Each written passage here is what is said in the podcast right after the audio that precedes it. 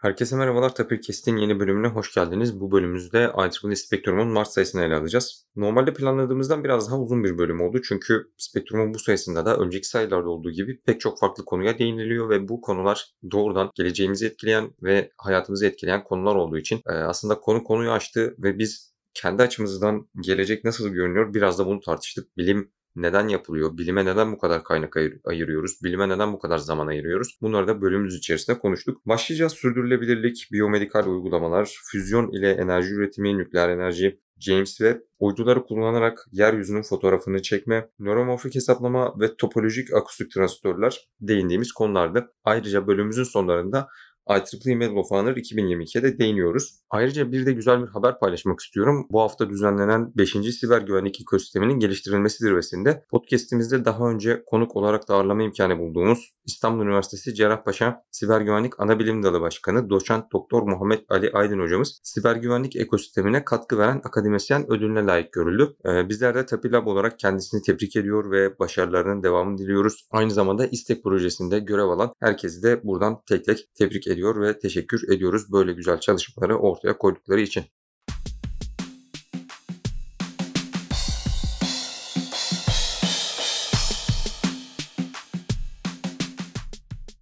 Sayın Hocam hoş geldiniz. Hoş bulduk Halil.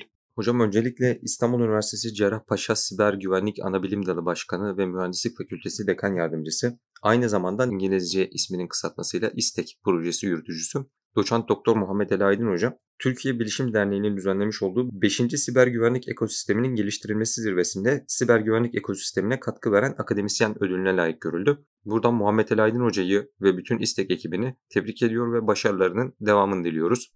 Mart ayının sonlarında Spektrum'u konuşmak için bir araya geldik. IEEE Spektrum'un Mart sayısında aslında yine güzel ve ilginç konular var. Birbirinden farklı alanlarda hem enerji üretimi hem depolanması hem e, yarı iletkenler hem uzay hem biyonik e, göz dediğimiz daha doğrusu biyomühendislik dediğimiz alanlardan pek çok farklı haber ve pek çok farklı gelişmeye yer verilmiş yine geniş bir yelpazede. Biz bunlardan bizim dikkatimizi çekenleri bizim gözümüzden biz olayı nasıl görüyoruz ve bu bu gelecek teknolojiler ya da bu makaleler bizler için ne anlam ifade ediyor? Biraz bunlardan bahsetmek istiyoruz. Hocam öncelikle Spektrum'un her sayısında olduğu gibi bu sayıda da iklim değişikliğine, iklim değişikliğinin sebep olacağı sorunlara ve nüfus artışına, nüfus artışıyla birlikte altyapısı sağlam olmayan şehirlerin ne gibi sorunlarla karşılaşacağına ve altyapı sistemi tam olarak düzenli bir şekilde sağlanmazsa yani iyi bir altyapı sisteminiz olmazsa aslında bunun ne kadar kötü etkileri oluyor, bunlar nasıl katlanarak artıyor bunlara değiniliyor. Ayrıca tamir edilebilirlik ve geri dönüşüm hakkında da sıkça konuşmuştuk. Bu makalede aslında geri dönüşümün farklı bir noktasına değiniliyor. Bildiğimiz üzere hard diskleri falan attığımız zaman aslında çöpe hard diski eğer matkapla delmediyseniz, üstünü çizmediyseniz üstünden içinden bilgi çıkarmak için çok çeşitli yöntemler mevcut. İnsanlar kendi bilgisayarlarını bu şekilde imha etmeden, bu şekilde güvenli bir şekilde işlerindeki veriyi silmeden attıklarında buralardan ne tür bilgiler elde edilebiliyor diye bir araştırma yapılmış ve bunun üstüne gidilmiş. Bu biraz da siber güvenliğe ve gizliliğe giriyor. O yüzden geri dönüşümün daha iyi bir şekilde sağlanması gerektiği ve geri dönüştürülürken bunlara saygı duyulması gerektiğinden bahsediliyor. Tabii geri dönüşüm yapmamızın en büyük sebeplerinden biri de inanılmaz fazla sayıda, inanılmaz derecede artık elektronik çöp üretmeye başladık ve her taraf bunların içindeki metallerden ötürü, bunların içinde kullandığımız kimyasallardan ötürü diyelim zehirlenmeye başlıyor. Topraklar zehirlenmeye başlıyor ve toprak zehirlendiği zaman artık üretim yapamaz haline ve karnımızı doyuramaz hale geliyoruz. Bunu aslında bir seviyede halta çekebilmek için çöp üretimini tamir edilebilirlik konusunu gündeme aldığımızı söylemiştik. Dell'de ilerleyen versiyonlarında laptoplarını daha modüler yapacağını ve insanların tamiri için çok daha fazla imkan sağlayacağını duyurmuş. Bu girişiyle kısaca özetleyerek ben bir giriş yapmak isterim hocam. Ana konulara ilerleyen zamanlarda geçeceğiz. Ee, Spektrum'un bu konularla ilgili yapmış olduğu yayınları kısaca bir özetlemek istedim. Çünkü bunları önceki bölümlerde de çok sıkça ele aldık ve ilginç birkaç farklı konu var. Bunlarda özellikle ona değinmek istiyoruz. Özellikle kapak konusu insanın, insanın dikkatini çekiyor. Çünkü görme engeli olan kişilere bir biyonik göz yapılıyor. Yani nasıl diyelim bir implant ile bir tür cihaz ile tekrardan kısmi olarak da olsa bir şeyleri görmeleri sağlanıyor ve bu insanlara gerçekten inanılmaz bir fayda sağlıyor. Yani yürürken, bir metroya binerken ya da günlük hayatınızda bir şey hiç görmemek ile onun suretini ya da gölgesini görmek arasında bile çok fark var. Bunu nereden biliyorum? Daha önce gözümde yaşadığım birkaç problemden ötürü, işte alerjiden ötürü falan gözünüzü açamaz hale gelebiliyorsunuz. Ve o zaman görmenin ne demek olduğunu anlıyorsunuz. Sağa sola çarpıp duruyorsunuz. İşte yani çok zor bir şey gerçekten. O yüzden bu insanların böyle bir mutluluk yaşadıktan sonra nedeni bilinmeyen bir şekilde bir arıza nedeniyle ve tamir edilemeyecek şekilde bu gözlerin, bu biyonik gözlerin çalışmaz hale geldiğinden bahsediliyor. Ve şu an bu insanlar ne yapacağız? Biyonik bu tarz işlemler güvenli mi? Buna onay veren FDA gibi Amerika'daki çok ciddi bir kurum var. Yani buna onay veren nasıl onay verdi? Araştırmalar halen sürüyormuş, incelemeler halen sürüyormuş ve gelecekte bu tarz bir şey acaba mümkün olacak mı diye sorular soruluyor. Çünkü beyne doğrudan erişim yapılarak gerçekleştirilen ameliyatlarda hastayı tekrardan aşmak belirli bir zaman sonra ya da belirli bir yaş ya da hastanın diğer hastalıkları nedeniyle zor bir hale geliyor ve artık o implant bir hasta için mesela verilen röportajda tekrardan bir operasyon daha kaldıramayacağını söylüyor ve bu nedenle yoluna böyle devam edeceğini, şirketin bir çözüm üretmesini bekleyeceğini aktarıyor. Sizin de fikrinizi almak isterim. Öncelikle teşekkür ederim Halil tekrar beni bu platforma davet edip konuşma fırsatı tanıdığınız için. Öncelikle girişle alakalı senin yaptığın o IEEE spektrum özetlerine özetle alakalı bir şey söylemek istiyorum. Orada anahtar bir konuya aslında değindin. Siber güvenlik zaten çok önemli malum. istek Bizim kardeş laboratuvarımızda e, yine Muhammed Hoca galiba geçtiğimiz günlerde ödülü aldı e, BTK Başkanı'ndan. E, bu anlamda siber güvenliğin ne kadar önemli olduğuyla alakalı bir konuya değindim. Ben onunla alakalı geçtiğimiz aylarda ya da yıl içerisinde rastlamış olduğum önemli bir çalışmanın hem geri dönüşüm hem siber güvenliği bir araya getirmesiyle ilgili hem de bizim alanlarımızla ilgili olması sebebiyle önem arz ettiğini düşündüğüm için burada bahsetmek istiyorum. Orada da o makalede, o söz konusu çalışmada kağıt yok edicilerin, kağıt parçalayıcılarının belki Türkçesi bu, paper shredder'ların içerisindeki çöplerin doğrudan yakılarak imha edilmediği takdirde özel bir görüntü işleme ve istatistiksel analiz yöntemiyle en azından belli bir seviyede tabii araya interpolasyon ve boşluk doldurma yöntemleri de kullanılarak metinlerin tekrar ortaya konabildiği ile alakalı ilginç bir açık konuşmak gerekirse makale vardı. Geçtiğimiz senelerde eğer bulabilirsek arkadaşlarımızdan rica edelim onu açıklamalar kısmına eklesinler. Yani konu şöyle başlamak istiyorum açık konuşmak gerekirse Halil. Konu yalnızca geri dönüşüm değil. Artık konu yalnızca siber güvenlik değil. Artık konu çevre, nüfus hepsi bir arada. Çünkü az önce senin de söylediğin gibi elektronik devreleri bir çöp olarak bir yere koyduğunuzda işte çeşitli korozyon ve çevresel etkilerle içindeki kimyasalların toprağa karışması ve bunun çok kalabalık bir nüfus yüzünden çok sıkça olması ve çok hızlı oluşması ya da söylediğin gibi yine bir sabit diskin oraya bundan kimse bilgi alamaz şeklinde bir düşünceyle bile olmasa oraya konması, oradan birilerinin bunu alması ya da işte kağıtların e, teknik olarak parçalandığı ifadesiyle bir taraftan da bunun tersi yönde kafa çalıştıran insanların oradan neler çıkartabiliriz diye bakması gördüğünüz gibi bizi bir teknolojik yakınsamaya götürüyor. Yani artık bir teknoloji ortaya konduğunda spektrumda da çok güzel belirtilmiş bu teknolojinin bir sorunu çözdüğü ama belki en tane sorunu yarattığı ya da o sorunu çözerken hangi başka sorunları açtığını da artık ortaya koymak zorunda olduğumuz bir döneme doğru geliyoruz. Dolayısıyla kapak konusu da bence bununla alakalı gayet de iyi seçilmiş. Artık teknolojik hizmetler, teknolojik desteklerin de ve bunun ne kadar süreceğiyle ilgili çeşitli belki de regülasyonların da ortaya konması gerektiğini gündeme getiriyor. Dediğiniz gibi yani o kapak makalesindeki insanların ben okudum. İşte orada makale içerisinde anahtar bazı anekdotlardan bahsediyor.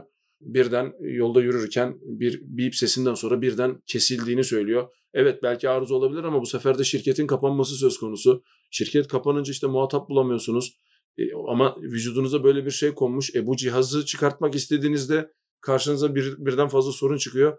Yani bir sorunu çözüyor. Belli bir aşamada çözdüğü iddia ediliyor. Ancak işler yolunda gitmediği zaman ortaya çıkan sorunların belki de hiç çözümü yok. O yüzden bu da artık günümüz teknolojisinin herhalde en önemli sorunlarından ve üzerinde konuşulması gereken konularından bir tanesi. Öyle hocam hatta makinenin sonlarında bu işte kapanan ve ikisi birleşen şirketin CEO'larından biri sanırım ya da yöneticilerinden biri. Biz diyor üzerimize düşen insanlık görevi neyse yapacağız ama diye bir şey ekliyor sanırım orada. Yani regüle edilmiş bir şey yok anladığım kadarıyla. Yani bir şey yaptınız, insanların beynine bu implantı koydunuz ama bunu ömür boyu desteğini verme ya da belirli bir süre bunun desteğini vereceğinize dair söz verme konusunda henüz bir düzenleme olmadığını anlıyorum. Çünkü insanlık olarak bunu yapacağını söylüyor. Kendi sorumluluğu olarak bunu yapacağını söylüyor.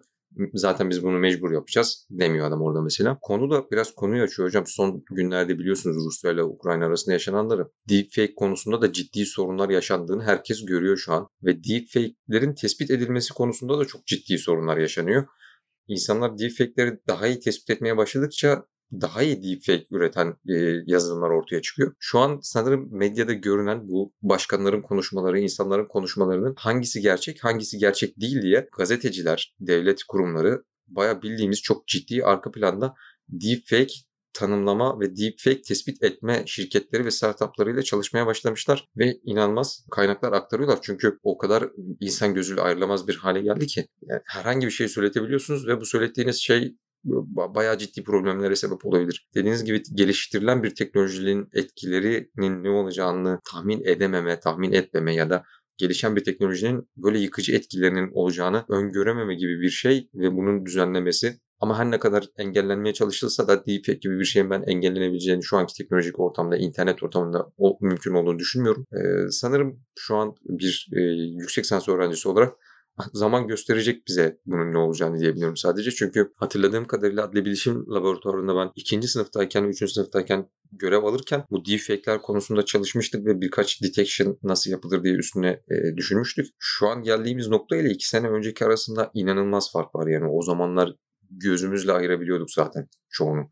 Ama şu anda çıkıyor, konuşuyor, anlatıyor hem hareketli hem sesini üretiyor. Ben bunları görünce şok oldum diyebilirim hocam açıkçası. Şimdi konunun geldiği yer düşünüldüğünde belki hatırlarsınız en azından yaşı yetenler bizim için tabii idol olan Bruce Lee'nin oğlunun Brandon Lee'nin çevirdiği bir filmde nedeni bilinmeyen bir şekilde vefatı söz konusu oldu. Bir şekilde sahnede öldüğü işte haberlerde çıkmıştı. Tabii filmin ortasında filmin devamı gündeme gelmişti. Zaten bu daha önce konuşuluyordu ama galiba işte Karga filmiydi yanlış bilmiyorsam. Eğer yine doğrusunu varsa e, açıklamalara bırakırsınız siz. Şimdi orada mesela bu teknoloji konuşuluyordu yıllar önce. Yani Brandon Lee'ye çok benzer birisi ya da işte bilgisayar grafikleri evet. kullanılarak nasıl yapılır? Şimdi oradan senin söylediğin gibi günümüze geldiğin, geldiğimizde iş artık savaşı yönlendirecek bilgi ya da bilgi kirliliği artık Türkçesi her neyse yani misinformation ve disinformation yani hem bilgiyi ortadan kaldırma hem bilgiyi üstüne çizme e, bu nasıl artık Türkçe çevriliyorsa ve kitleleri bir şekilde yönlendirmeye doğru gelmiş durumda. Tapir üyelerimizden Osman doktorasının son kısmına geldi. Bu Türkiye ziyaretinde e, herhalde buraya da uğrayacaktır. Onunla yaptığımız bir sohbette Amerika Birleşik Devletleri'nde şu an senin de söylediğin gibi bazı çalışmaların yalnızca artık e, o işte deepfake'in evrimsel sürecini konu aldığını ve hatta bu konuda işte malum kendisinin de Nature'da yayınlanan bir çalışması var bu konuya çok benzeyen. E, inşallah eğer konuk olarak gelirse buraya onları da konuşursunuz. Orada yalnızca bu konunun nasıl tespit edilebileceğine yönelik bir şey yaparken tespit edildiği noktada tespit etmeye çalışan ve bunu ortadan kaldırmaya çalışan diğer insanların nasıl tepki vereceğine dair de artık bir yöntem gündeme geliyor. Ben çok takip etmiyorum ama Ali Hoca'dan öğrenmiştim. Bir manga vardı galiba Death Note diye geçiyor. Orada bu fikir çok güzel işleniyordu. Karşınızda bir zeka var ve siz de bir zeki varlık olarak e, bizim laboratuvarda sıkça yaşadığımız sorun düşündüğünü düşünme yöntemiyle artık ilerleyen bir teknolojiye doğru gitti mevzu. E, dediğin gibi yani işlerin artık e, işte günümüzde de yaşanan sorunlar ortada bilgiyi nasıl yönlendirdiğinizle alakalı artık bilgi kaynağının da sorgulanması gerektiği, bu bilgi kaynağının gerçek olup olmadığı işte adli bilişim laboratuvarında da siz de uğraşmışsınız. Muhammed hocalar da istekte uğraşıyorlar. Yetkilendirme, denetim, bütünlük içeriyor mu? Artık bunun bir üstü çıktı. Bir üst sözcüğü işte deepfake vasıtasıyla. Kaynak gerçek mi? Yani bundan önce e, bizim çalıştığımız alanlarda authentication, verification, validation, Türkçeleri işte yetkin olup olmadığına bakma, doğrulama ve geçerli olup olmadığına bakma gibi bir silsile vardı. Şimdi bunların üzerine bunların üzerinde duran bir başka olgu geldi. Yani kaynak gerçek mi? Bu, bu, bu sorunun nasıl çözüleceğini ben bilmiyorum. Ben de hayretle takip ediyorum Ali. Hocam aslında televizyonlar ilk çıktığı zaman bu e, savaş sahnelerinin, çatışmaların falan bütün dünya tarafından izlendiği ve e, bütün dünyaya naklen canlı olarak bir savaşın iletildiği zamanlarda o Fransız e, filozoflardan biri vardı. Baudrillard sanırım. Matrix filminin çekilmesine de sebep olan insanlardan biri simülasyon olduğunu söylüyor her şeyin. Şimdi biz o bugünlere simülasyon diyordu. Yani o 2005'li yıllara Irak Savaşı'nda artık simülasyon yani savaş gerçekten olmuyor diyordu. Şimdi böyle görüntüler gerçekten olmuyor. Yani en azından biz gerçek olduğumuzu kabul edersek hiç gerçek olmayan bir şey var. Simülasyon içinde simülasyon yapıyoruz. Nereye doğru gidiyoruz gerçekten insan merak ediyor. Ee, şimdi nereye doğru gittiğimiz konusuna gelince hocam uzay tabii aklımıza geliyor. Çünkü daha önce çok çok konuştuk. Gezegeni bir gün bir noktada terk etmemiz gerekebilir.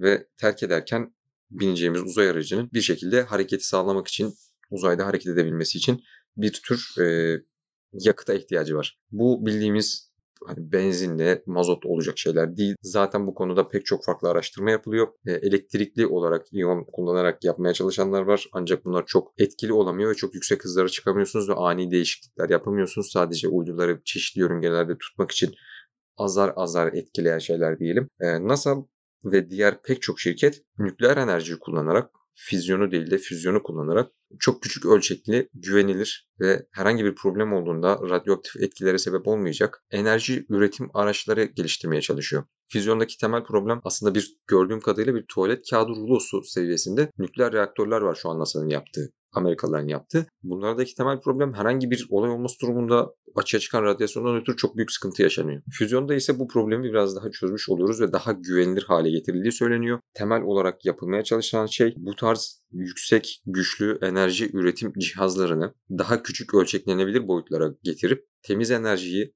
uzun iletim hatları da kurmadan çünkü iletim hatlarında da çok büyük problemler oluyor. Yani enerjinin büyük bir bölümünü kaybediyoruz ve bunu bütün dünyaya yaymak çok ciddi bir altyapı çalışması gerektiriyor. Eskiden nasıldı? Kendi bahçenizde mesela kuyu vardı, suyu oradan elde ediyordunuz. NASA ve diğer araştırmacılar şunu hedefliyor. Apartmanların altında birer küçük nükleer reaktör ve bütün apartmanın ihtiyacını giderecek ve temiz bir şekilde üretiyor ve tamamen güvenli. Bunun için çalışmalar sürüyor ve NASA'nın bununla ilgili yapmış olduğu çalışmada bence dikkate değer. Bu konuyla alakalı Halil Spektrum ara ara bu konuya değiniyor. Bu da bu Mart ayında da yine bu konuya değinmiş ama benim burada söylemek istediğim şu olacak Halil. E, geçenlerde IEEE Spectrum'un 2021 sayılarından bir tanesinde de tekrar değinildi ama ben Nature atıfta bulunarak söyleyeceğim. Nature'da bunun bir başka sürümü olan biraz daha geniş kapsamlı olan işte tokamak teknolojisi Japonların geliştirdiği tokamak teknolojisiyle alakalı bir durum da var. Şimdi bunu niye söyledim? Bir taraftan küçültmeye çalışıyorlar ve bunun için bir takım teknolojiler aranıyor. Hatta bundan yapay zekadan da yararlanarak yapıldığı söyleniyor. Bir taraftan da e, nispeten bu konuştuğumuz ölçeğin çok daha büyük ölçeklisi. Tabii biraz daha haliyle büyük sistemleri enerji sağlayacak büyük oluşumlar için konuşuyorum. Bunların da kontrolü bir taraftan gündemde. Çünkü bu hala hali hazırda kullanılan sistemler bunlar. Şimdi yapay zekayı buraya da sokmaya çalışıyorlar. Şimdi burada tabii iki tane durum söz konusu. E, bir takım istişare yaptığımız insanlarla bunları konuştuğumuzda karşımıza hep şu çıkıyor. bunlara güvenebilir miyiz? İşte az önce kapak konusunda evet. ki konuya geri dönüyoruz. Yani bunu sağladığını iddia eden birisi var.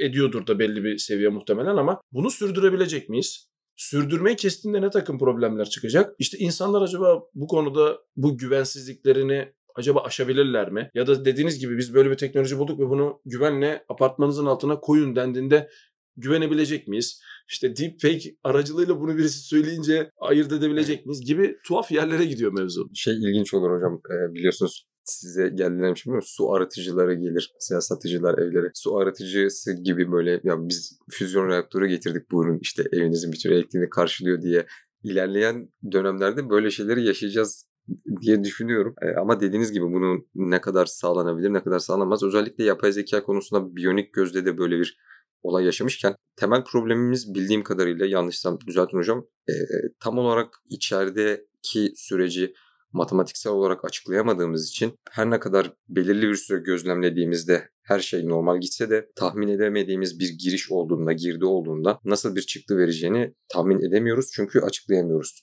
içeride gerçekleşen süreci ve bu nedenle bir nükleer reaktörün kontrolünü tamamen bir yapay zekaya devretmek dediğiniz gibi bence de çok riskli görünüyor. Biyonik gözde olduğu gibi 5 yıl sonra bir anda bir bir parametredeki bir değişiklikten ötürü bir şeyler yanlış giderse ve bir patlamaya sebep olursa.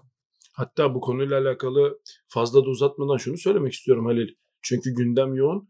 Bu konu da en önemli tartışma konularından bir tanesi. Yani böyle bir sistemi yapay zekayı devredip devretmemek tabii ki çok ayrı bir felsefi ve ahlaki tartışmaları beraberinde getiriyor. Belki başlı, başka başlık altında mutlaka incelenmesi lazım ama teknolojik ürünler içerisinde özellikle yapay zekanın bize ne kazandırdığını gündeme getirip bu teknoloji hatta geçen de konuştuğumuzu hatırlıyorum. Bu teknolojiyi ortaya koymak için gene Spektrum'un atıfta bulunduğu çevreye ne kadar zarar verdiğimiz de gündeme geliyor. Yani siz onu eğitebilmek için o optimal katsayıları evet. bulabilmek için ne kadar enerji harcıyorsunuz ve ne kadar bir işte doğayı kirletiyorsunuz ya da işte dünyayı ısıtıyorsunuz ne, ne yapıyorsanız yani bir şekilde bunun hiç hesaba katılmadığı bir çılgınlıkla ilerliyor iş. Bu zaten problemin bir kısmı iken ikinci kısmı az önce konuştuğumuz gibi bizim elimizde soğuk füzyon reaktörü var ve biz bunu güvenle senin su satıcıları benzetmen gibi evinizde kullanabilirsiniz diyen kişi kim?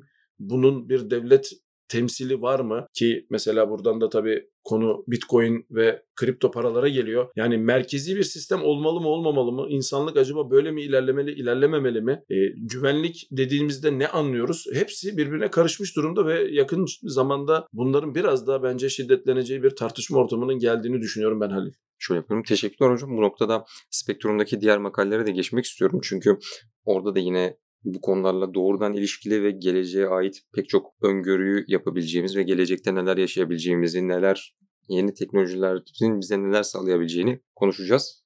Ee, özellikle e, yine uzaydan ve uydulardan gitmek istiyorum.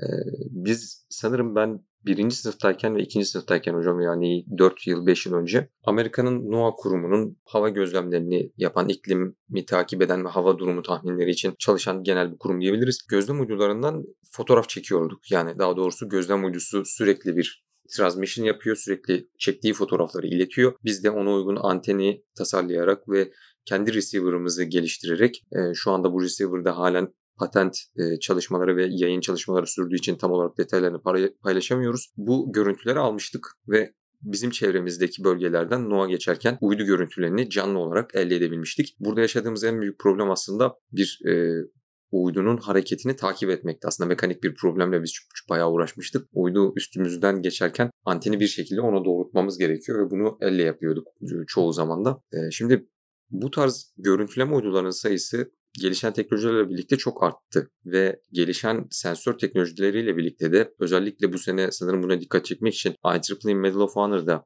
sensörlerin ve sistemlerin deniyor. Geliştiricisi, çok önemli bir geliştiricisi olan bilim insanına verildi. Ona da bölümümüzün sonunda tekrardan değineceğiz. Bu gelişen teknolojilerle birlikte mesela Konya'daki bir çiftçi bir şirkete başvurup ya benim tarlam ne durumda diye artık gidip tarlaya bakmak ve sormak yerine evinden uydu fotoğraflarından ne durumda olduğunu görebilecek seviyeye geldi. Buradaki temel problem bu uydular çektikleri fotoğrafları dünyaya iletip işleme süresini hesaba kattığımızda şu an minimum 48 saat deniyor. Bunu çözmek için de Amazon ve Microsoft gibi şirketler dünyanın farklı noktalarında yer istasyonu kurup bu uydulardan gelen çok farklı çeşitli uygulardan gelen bilgileri doğrudan cloud'a çıkartıp işleyip çok daha kısa bir sürede iletmeyi planlıyorlar. Yani şu an dünyayı sürekli olarak gözetleyen, sürekli olarak izleyen sadece Amerika ve Rusya değil özel şirketler de var. Ve bu özel şirketler her ne kadar genelde hükümetlere çalışsa da dediğiniz gibi yani gelecekte bizi neyin beklediğini bilmiyoruz ve şu an özel olarak şirketler de çeşitli verileri alabiliyor. Yani tarlaya gitmeden evinizde yukarıdaki bir uydudan mahsulünüzün ne durumda olduğunu öğrenebileceksiniz. Bu da benim oldukça hoşuma giden ilginç bir konuydu hocam. Herhalde biraz da tembellikten diyebiliriz ama. Şimdi konunun geldiği yer çok ilginç Ali. Senin de söylediğin gibi. Ya, uydu fikri tarihsel açıdan çok önemli tabii. Ancak şu an geldiği yer o kadar ilginç ki sanırım siz de Tapir'in hesabından zamanında paylaşmıştınız bu çalışmalardan bir tanesi, ilgi çekenlerden bir tanesi. Uzaktan okuma ya da uzaktan ölçme verileriyle telemetri diyorlar. Uydu görüntülerini birleştirip sizin mevcut bir işte bölgenin, bir alanın hangi mahsule ne zaman uygun olduğuna dair çok yüksek kestirimler artık kaliteli bir biçimde belki onların kendi ölçü birimiyle bizim binde bir hataya kadar inebilmiş tahmin mekanizmaları ve algoritmaları kullanılıyor artık. Şimdi az önceki konuyla bağlantılı olarak sen de öyle söyledin zaten. Yani oturduğumuz yerden aslında bu verileri bizim adımıza alan, işleyen ve gerektiğinde bize veren bir sistem, bir ağ kurulmuş durumda. Şimdi konu şuraya geliyor Halil. İşte yaşanan problemler ortada güncel çevremizde ve e, ülkemizde. Bizim de mesela bir Göktürk uydumuz vardı. Bizde de mesela benzer problem vardı. Çok yüksek çözünürlüklü veriyi alıyoruz ama bütün Türkiye'yi işte uydunun dönüş mesafesi ve evet. işleme süresi konuşulduğunda tam yanlış hatırlamıyorsam iki senede ancak biz çok yüksek çözünürlüklü veriyi elde edebiliyoruz ama Şimdi iki senede bu veriyi elde etmeniz demek ne demek? İki seneyi kaybetmeniz demek. Yani üçüncü sene her şeyin aynı olacağı anlamına gelmiyor malum. Şimdi bu bu gördüğünüz üzere artık uzay yarışı dediğimiz şey. Yalnızca Mars'a gitme, aydan taş toplama ya da bir göktaşının kimyasal bileşenlerini öğrenip e, uzay madenciliği demek değil. Uzaya çıkıp içinde bulunduğumuz dünyanın da nasıl evrildiğini ve hatta burada yapacağımız küçük belki optimizasyonların da nasıl şekilleneceğine karar veriyor. Buradan şu sonuç çıkmalı bence Halil. Uzay sözcüğü artık yakın vadeye, orta uzun bile değil, yakın vadeye gelip dayanmış bir teknoloji. Bu yarışın içinde olmazsak benim naçiz fikrim. Ee, bazı şeyleri artık uzaya yani uzayın kendisi dünyayı devre dışı bırakan bir boşluk olarak değil,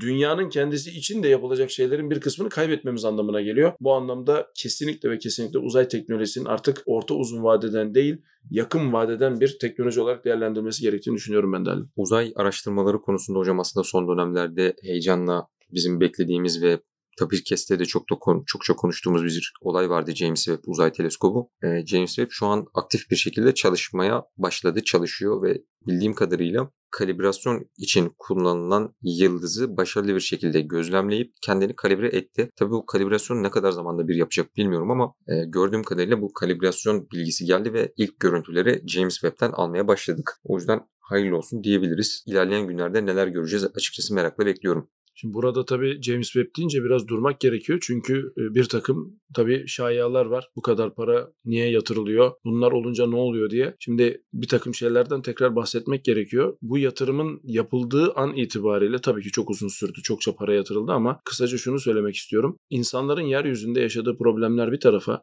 bilimin pahalı bir uğraş olduğu, ancak bilim olmadan insanların artık 10 yıllarının, 20 yıllarının, 50 yıllarının, 100 yıllarının tehlikede olduğu ve bunu öngörebilmek için mutlaka verileri değerlendirmek zorunda olduğunuz bir döneme girildiğinin en büyük kanıtı James Webb. İşte kozmik e, arka plan ışımasından tutun da uzayın nasıl genişlediğine dair ya da işte yıldızların yaşam ömrüne dair ya da işte bununla alakalı orada neler olduğuna dair işte uzay ufku teleskobunun da e, çektiği resimler evet. ortada. Şimdi bu bilgileri bir araya getirdiğinizde karşınıza ilginç bir resim çıkıyor. Yani siz bir şey yapmak istediğinizde karşınıza doğa ve kuralları geliyor.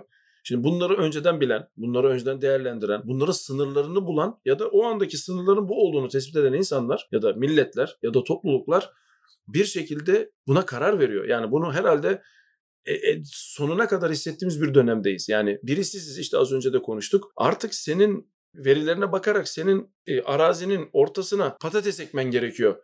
Ama şu kadar süre ekmen gerekiyor bunu yapmazsan şöyle olur dediği bir güce sahip bu insanlar. Şimdi bu bu yarış o yüzden önemli. Yani şimdi işte o kadar para yatırıldı. On, neyi çekecek de yıldızı çekince ne olacak denilmesi bu ölçekte değerlendirildiğinde gerçekten gereksiz gibi duruyor. Ancak orada ne olduğunu anlayıp yeryüzündeki durumumuza bakıp doğanın nasıl işlediğini hızlı anlarsak eğer ya da en azından sınırlarımızı bilirsek bu teknoloji geliştirenler olarak yarın bir gün senin söylediğin gibi yeryüzünden çıkmak gerektiğinde tahmin ediyorum o yıldıza bakıp da ne yapıyor diyen kişiler muhtemelen sırada olmayacaklar.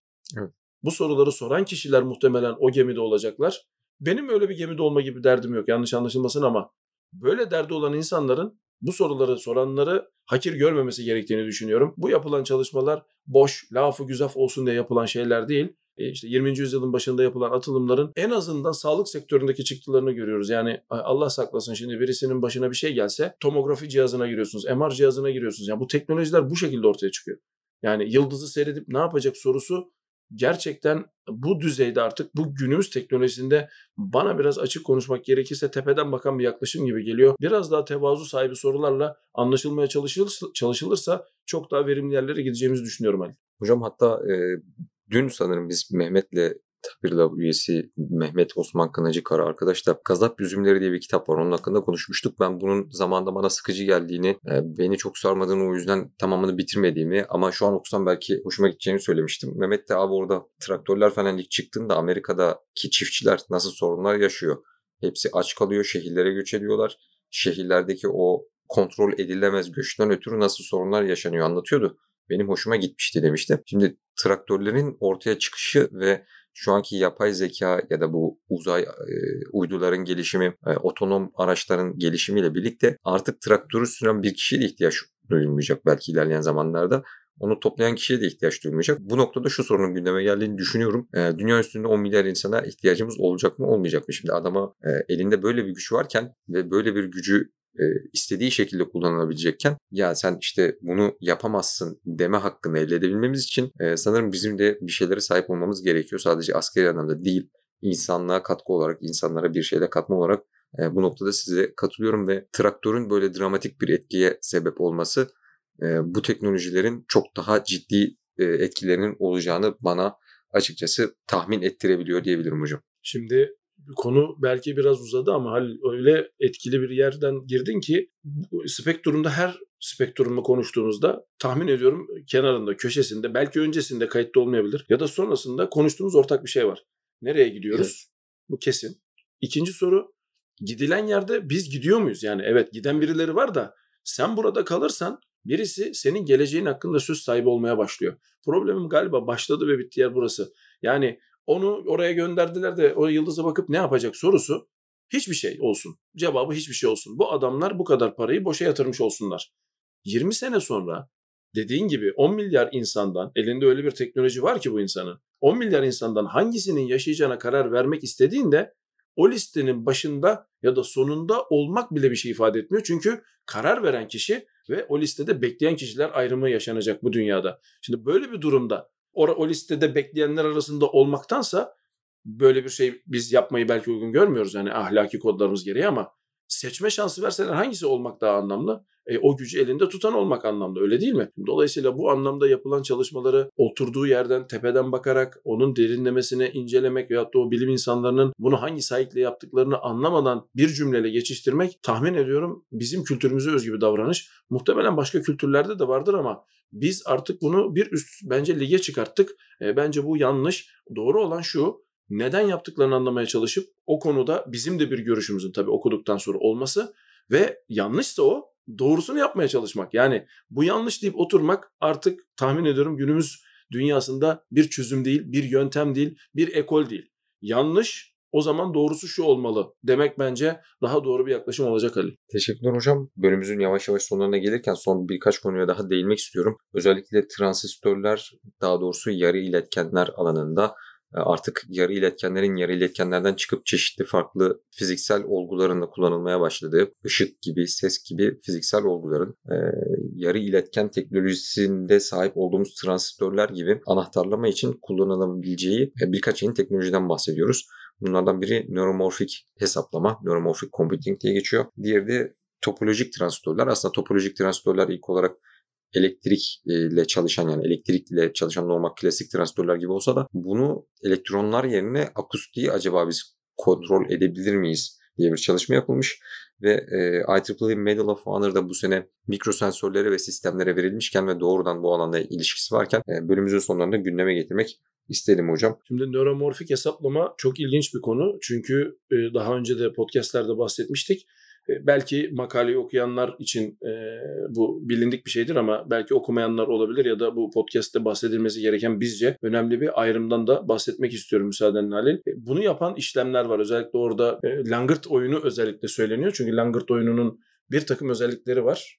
Çok hızlı hareket, koordinasyon ve görüntü işleme devreye girecekse çok hızlı hareket eden bir nesneyi takip gibi e, zor diyebileceğimiz problemlerle uğraşan bir e, konu olarak seçildi zaten belirtiliyor. Şimdi burada iki tane günde, konu gündeme geliyor Halil. Nöromorfik hesaplamayla yapabildiğimiz şeylerle e, kapak konusunda da aslında biraz değinmiştik. Yapay zeka ile bunu yapmaya çalışsak ne olurdu? Acaba bu ikisini karşılaştırsaydık ne olurdu? Makalede buna da değiniliyor ve çok güzel özet bir paragraf var. Ben de ona değineceğim burada müsaadenle. Bunu yapan yapay zeka algoritmaları var. Yapmaya çalışan ancak bunların işte deep neural network'ler kullanılarak, derin yapay sinir ağları kullanarak bunu yaptığını iddia edenler var ama orada iki tane problem gündeme geliyor makaleye göre. Bir, bunu yapabilmek için bütün frame'i yani o görselin tamamını işlemesi gereken bir yapay zeka yönteminden bahsediyoruz. Ve bu hem veri aktarışı, aktarımı hem de kullanılan işte karmaşıklık diyelim ona hesaplama karmaşıklığının oldukça fazla olduğu bir çözüme tekabül ediyor. Makalenin öne çıkan kısmı ise